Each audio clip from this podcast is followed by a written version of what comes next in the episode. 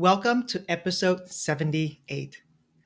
In their book, Collaborating for English Learners, Dr. Andrea Honigsfeld and Maria G. Dove shared a collaborative instructional cycle. It consists of co planning, co teaching, co assessing, and co reflecting.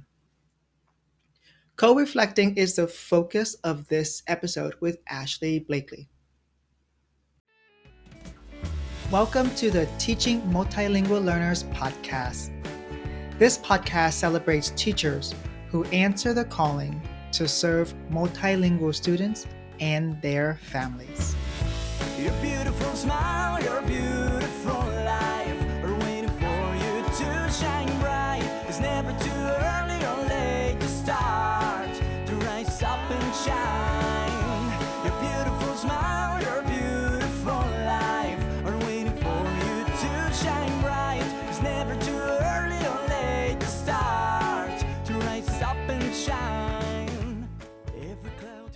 At least once a unit, I ask my students to complete an anonymous survey to provide me feedback on my teaching practice.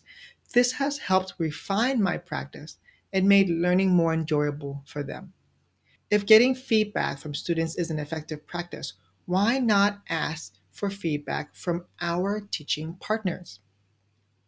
But feedback should be a conversation where we provide both suggestions and celebrate successes. In this conversation, you'll hear about the different forms of co reflecting, how to engage in co reflecting, and even leave with a framework for co reflection. Now, on to today's podcast. With us today is Ashley Blakely. She is one of three members of the Ready, Set, Co Teach team in North Carolina. She is already, her and Allison and John have already been on together as a group, and now I'm having them back individually to cover different other different topics. So Ashley talked about, so Ashley's here to talk about co-reflecting. John talked about co-teaching models, and then Allison talked about co-assessment. So we're so lucky to have you here. Can you talk? Can you tell us about your context, Ashley? Yes, Tan, thank you for having me. Um, so we are a co-teaching team. I've been co-teaching with Allison. Uh, we co-teach the ESL cluster in first grade um, now for about three years. Um, and we just like to try a lot of different practices and kind of bring new things into our co-teaching mix. And it's been really fun and a great experience. How did you start with like before co-teaching, your wonderful co-teaching experience that that you have? What was your perception of co-teaching before you even met Allison and John? Um, so I guess you could think that uh, it's more of like a support uh, where a, a, person would come in and just support your ESL students. Um, but what I found is that it's vastly different than that. So it's more kind of a team doing everything together. Yes. And Allison doesn't just even see our ESL students. Like she'll take groups with all the students if that, that's what they need. Yes. I appreciate how you identify the distinction between support and real teacher collaboration. And support mm-hmm. is like a watered down version of the skills of the gifts that we can provide. But with co-teaching or really teacher collaboration, that's the encompassing umbrella of it's not just co-teaching. It's bringing your skill sets together to, to build something together at the same time. And that's what we're always looking for. So it's not just co-teaching, it's working together. Is it co-assessing, co-reflecting? Is it co-planning? Let's talk about co-reflecting. I never thought of because when I thought about reading Andrea's book, before reading Andrea's in Maria's book, I always thought about, oh, okay, it's co-plan. I thought initially it was just co-teaching. And then right. I started to shift to co-teaching, co-planning.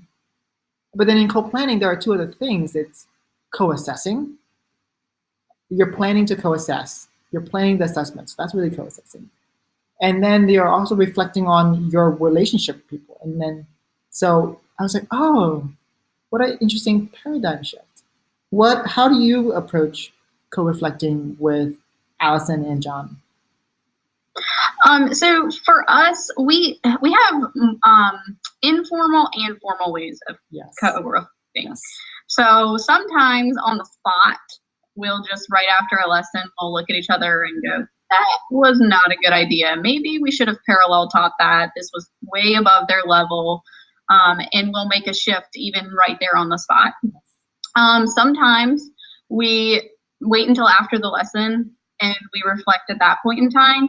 But then we are always sure to put it in our agenda so we know we're going to go ahead and have some glows and grows from this week. So, glows being positives and grows being things that we could work on to improve our either our co-teaching or just our instructional practices. For our more formal things, um, that's really a good time because for me, I get to hear things that are going well, and then also I love to set new goals based on those grows. There, there's so many things I want to talk about because I'm writing them down right now. And let's start f- first talking about scheduled and informal and formal. How often do you have formal reflecting time, and how often do you have informal reflecting time? We try to have our formal reflecting time on our agenda every week. So that would be a weekly um, thing at like when we're in session. Um, and then we have a more formal thing at the end of the year, which is pretty awesome, where we actually complete a worksheet separately so that we really have time to reflect and think about the things that went well that year, or maybe you did it per session. Um, and then think about the things that you really want to work on with your partner the next year. And then we come back together so we get to hear real honest feedback from each other about the whole year as a whole and then make shifts to our classroom setup or whatever we want to change for the next year. It's nice to see what matched up and uh, kind of what the other person had been thinking that you weren't thinking. So it gives you a good time to really individually reflect and then come back together. Okay. So when you have that, do you have that worksheet that you can send me that I could share with the listeners? Absolutely. Yeah. Yeah. So you have a big one at the end of the year. And so you Mhm. also have weekly ones as well. Yes. And then you structure that by the thing that Andrea and Maria has shared in their book. It's the grows and glows. So if it's something we want to grow in our practice, so that's the goal part, and something that you want we want to celebrate, which is glow. So how do you structure? What does that look like in a group? How long do you spend time with it? Um, so we actually just put it the, as the first thing on our agenda every week. So before we dive into planning the next thing, we just go ahead and we just talk about it right there on the spot. So what went well this week? How do you think the lessons were going? What students were getting it? What students weren't? And then we move on and try to make adjustments from there. Yeah, that's really important. I remember when I interviewed John Hattie, he said you have to know the impact of your instruction. Don't talk about reading, don't talk about strategies. Talk about the impact that those strategies had on kids. And so we always are looking at student data. We're always looking at what they're producing, writing samples, observations, and then that can inform our instructional practice. Yeah, and honestly, Tom, like that can be something that people skip over really easily, which is why we put it in our agenda so that we're purposefully hitting that. And I do that in my big group PLTs too, because it's really important to make sure that we're always reflecting and growing as a team. I appreciate how you talked about not skipping over that. We do that as well in, in our so the current I'm with grade five, and we reflect at the end of a unit after units end has ended. We spend a, an entire period of planning, looking at each of the individual parts of the lesson, and then we say so we make a little chart. We say, okay, on this side are the elements of the unit, and then the next column over is things that we want to keep about that aspect. For example, let's say that we're doing uh, unit uh, novel writing. So that would be the content of the unit. The column would be what do we want to uh, what do we want to keep about novel writing, and the last unit, the last column is what do we want to consider about novel writing. We all indiv- do it individually, And we don't use that. That column is intentionally not called something to change. It's something to consider. We come to the group, we fill it out all out. We have a Google Doc. People add to that Google Doc. Then we come together and we say, what do we keep? What do we consider? We talk about what we should consider. And um, something that you said that you were talking about how you do it at the end of each unit. Um, and that's really good for your next year's instruction. We had uh, somebody who did a guest blog post. Her name is Lindsay Evans, and she works in our county. And she, um, she and her co-teacher have reflection journals, so they consistently take notes on their lessons and how it went. Like if something just wasn't um, in like a good order for the students to learn, they can go back and look at those for the next year. And it's just such an easy thing where each person just has a notebook and you write down notes because you're not really going to remember it when you go back to plan the next year. How do you how does that work? For them, they were starting a whole new curriculum. So they really were writing just notes about delivery of instruction. It wasn't the reflection that you're necessarily having that conversation about what we're going to do next week, but it was just about how the delivery was going. So that next year, when they turn to that lesson in their manual, they can open their reflection journal and know we need to do this to scaffold this lesson, which is an excellent resource for yourself. So it's for the year. So they, as they're working on the curriculum, they write it down, so they bring it back in the next year. Yeah. Ah, okay, great. Oh. So I've created a teacher collaboration course, and part of it is co-reflecting. And I thought about what are all the layers of reflecting that people can have. And so the we've already touched on a few of them: informal, informal, immediate, and scheduled. And the other ones are mm-hmm. broad and specific. You can reflect on on the teacher or on the student. You can meaning like what things kids did or what things we did. You can also reflect on the resource or process. You could do it anonymously or publicly. And you could, and the last layer is like the frequency. Those are all the different things you could do to consider.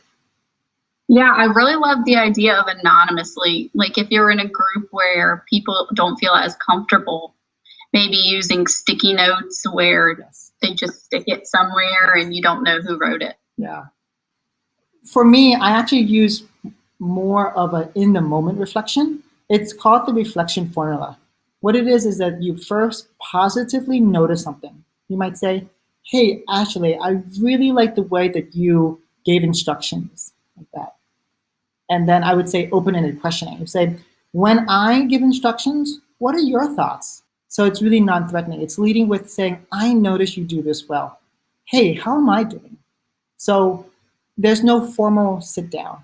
So there's the, the, the space between what we saw and our time to reflect is zero. So right there is immediate. And it's so informal that teachers are already, so co-reflecting is already part of the process instead of this formal way. That's how I do it.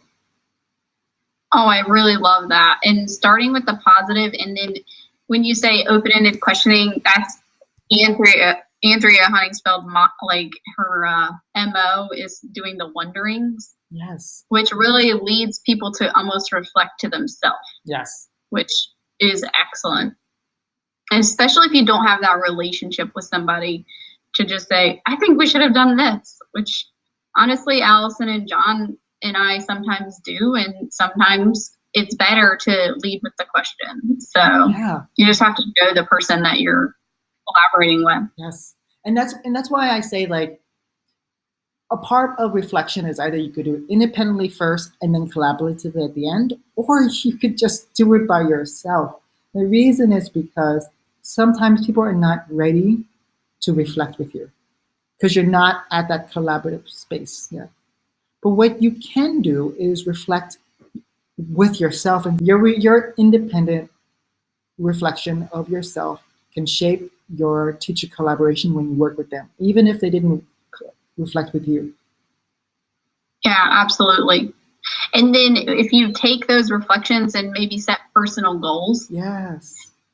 Even if it's just about maybe your um, communication skills or your collaboration um, your efforts in the collaborative collaborative opportunity, then at least you're starting to grow, and maybe eventually your goal could be to start reflecting with your your partner. Right.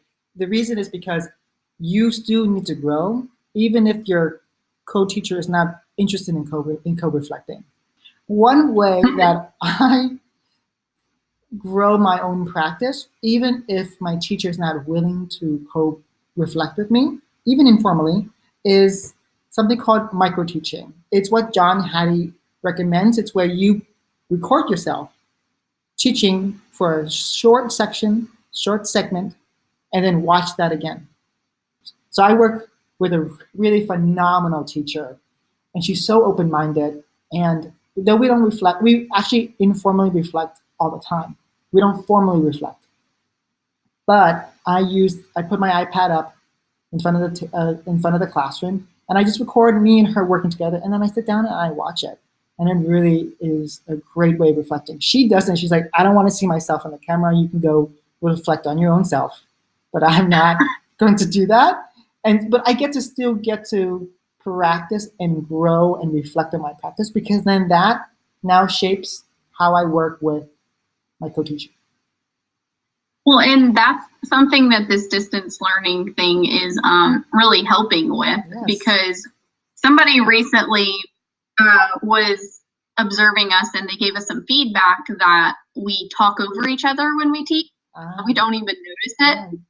And videoing our lessons, so we've both realized, you know, now the person who's speaking is popping up in our video and it is like not able to decide and so now we're really understanding what that person is talking about. And that's really helpful um, for us to kind of start practicing making sure we're not talking over each other. And it's something that's small, but that's not beneficial to students for us to be uh, both jumping in and they're having to figure out who's talking when we're co-teaching in front of them. So that's actually probably going to be a good benefit that comes out of distance learning for us. Yeah, and, and it I want to add to that point where if you don't have someone to observe you, like in that situation, that someone came and observed you, that's why we re- record ourselves to reflect yeah. on how we're doing. And this, right yeah. now we're recording this in April 2020, where, pe- where the coronavirus has really affected schools and actually the whole world. So we can use this moment to record ourselves teaching our kids. If we have a group of kids coming together, we can record ourselves and our interactions with kids. We can, and now that we're sending out videos, we can actually record ourselves and say, oh, I might be speaking too quickly. Oh, or you might send a video to your friend. You say, hey, can you watch this 15 minute video that I had or a five minute video and then uh, analyze how I'm leading instruction. That's a great opportunity too, because I realized, oh, wait, I just created my first week of literacy lessons for my grade five. And I could have asked them, say, can you please provide one thing that you uh, appreciated about the videos and one thing that you asked me to consider about the video? I should I do that. Oh, yeah. What an easy way. Yeah, and my team has been really uh, wanting to do more learning walks where we watch each other each other teach. Yes. And just today, I was thinking about that because we're creating the videos for each subject yes. and then sharing them so we're really going to be able to take this opportunity to learn from each other by watching these videos in order to give feedback to our students. So I might even create a worksheet based on that where it's just a real simple thing for my videos and just offer that chance to other people.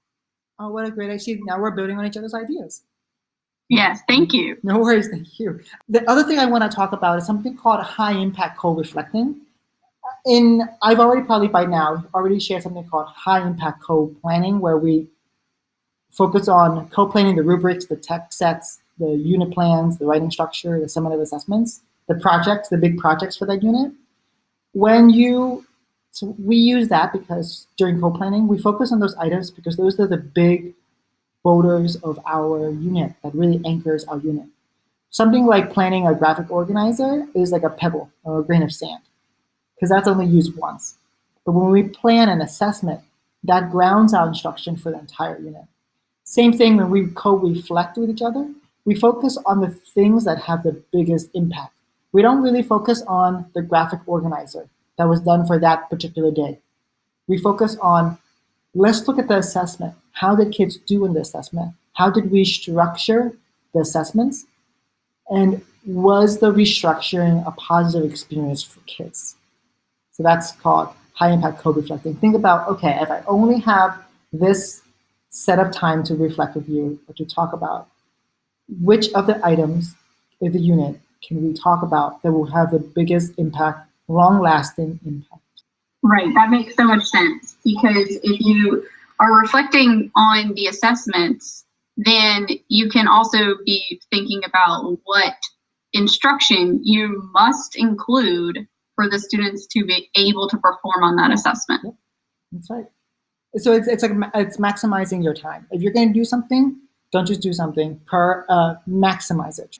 Here's another thing that I wanted to share with with teachers. It's called my co-reflection framework.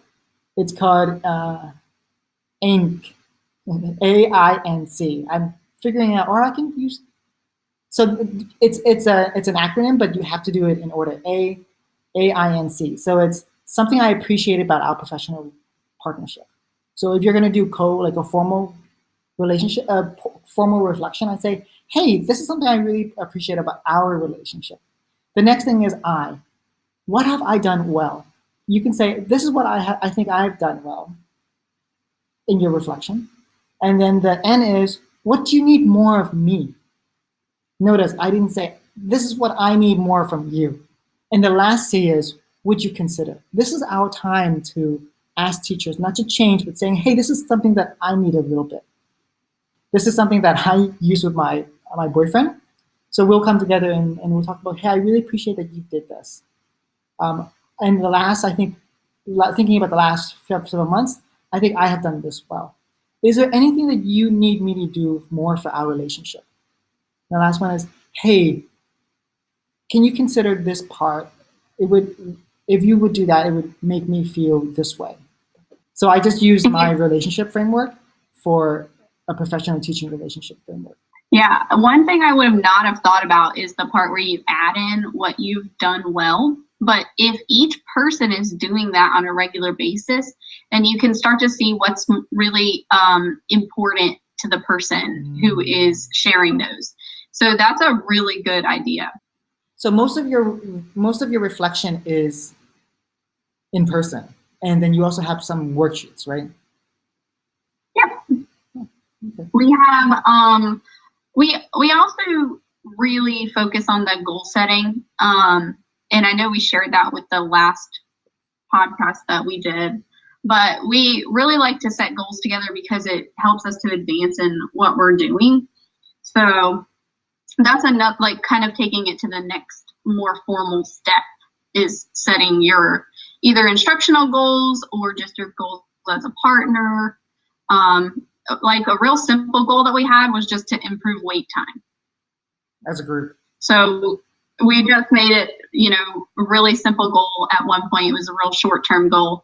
And we started with the wait time just after we asked a question. Because, you know, when you're co teaching and there's two people talking, it's a lot um, more difficult to yeah. make sure that you have that, yeah. uh, that silent wait time because you always have two of you waiting to jump in. So um, we were really able to push that first wait time where you ask the question and then you wait and then you give them the time to turn and talk. But then we saw the um, graphic, the sketch notes by Valentina, and um, she has a second wait time where after they respond, you give an additional wait time, which has been really good for getting discussions going in our class. So we give them a, a second time to think, and they can either extend on the opportunity to talk or another student can jump in. So that's just one thing that's kind of come from our co-reflecting in just our professional learning on Twitter together. Yeah, it's Valentina is amazing. Do you give each other goals? It's not necessarily that we give each other goals, but when we're thinking about what's going well in our instruction or with our students, we I kind of take some of those grows and we might create a goal if it's something that we're seeing a lot. As a pattern. hmm We did the how and the what. We forgot about the why. Why do you think Mhm. co-reflecting is an essential part? You kind of mentioned it, but let's be even more explicit. Oh, well, I mean, as we talked about on our last podcast when we were together, co-teaching and having the opportunity to co-reflect are really a professional development in itself. Yeah. And it gives you the opportunity to grow not only individually, but as a team. And it's super important just because the students are benefiting in the long run from you learning and growing and using your what you have reflected on to set new professional goals and go to the next level with your teaching and your collaboration. So it's about job embedded professional learning. I guess this is really, you know, we, we always come back to saying teacher collaboration is wonderful for kids, but it's also really great for our own practice. Because our own our practice is mostly isolating and and a individual experience. But when we co-reflect, just like when we co-teach, co-assess, our practice grows. We become better from it. And so it, you're right. It is the one of the best forms of professional learning. Let's end our podcast with traffic light teaching. I think you've already prepared. What are your red lights? Red, sorry, one red light, a red light, a yellow light, and a green light for teaching. Okay, so my red light for co-reflection is stop rushing to the next lesson plan or thing, Yes. whether it's during class with students, you need to stop and reflect with the students on what you accomplished during your lesson that day, or whether it's after the lesson plan with your co-teacher. Make sure that you take the time to reflect on what you did and think about what you're going to do better the next time. So that brings me to my yellow, something for you to ponder. What ways can we include students in our co-reflection? It's not so easy with the younger students, but there have to be some ways that we can extend that to our students and give them opportunity to reflect or to share their um, think their thoughts about our instruction. Um, and my green is just to keep a growth mindset Yes. all the time. Have an open mindset, willingness to change, willingness to learn and grow with your collaborators. Right. And to add to that point, because I'm always adding everything, to help your teachers be more receptive to, to co-reflecting, be careful of the language we use, because then if it, if it, at anytime it feels like an evaluative experience, it's over. There's no more co. You can go and reflect by yourself. I totally get that. Well, Ashley, thank you for sharing your experience. I know teachers will love your ideas and your structures and your recommendations. So thank you for being another member of this community and sharing this well. Really appreciate it. oh, it was an honor to join you. Thank you so much. Before we recap this episode, I have a favor and an invitation. My favor is to ask you to please review this podcast if you found it valuable so that teachers like you become inspired and informed in their advocacy work. My invitation is for you to enroll in my scaffolding learning or teacher collaboration courses.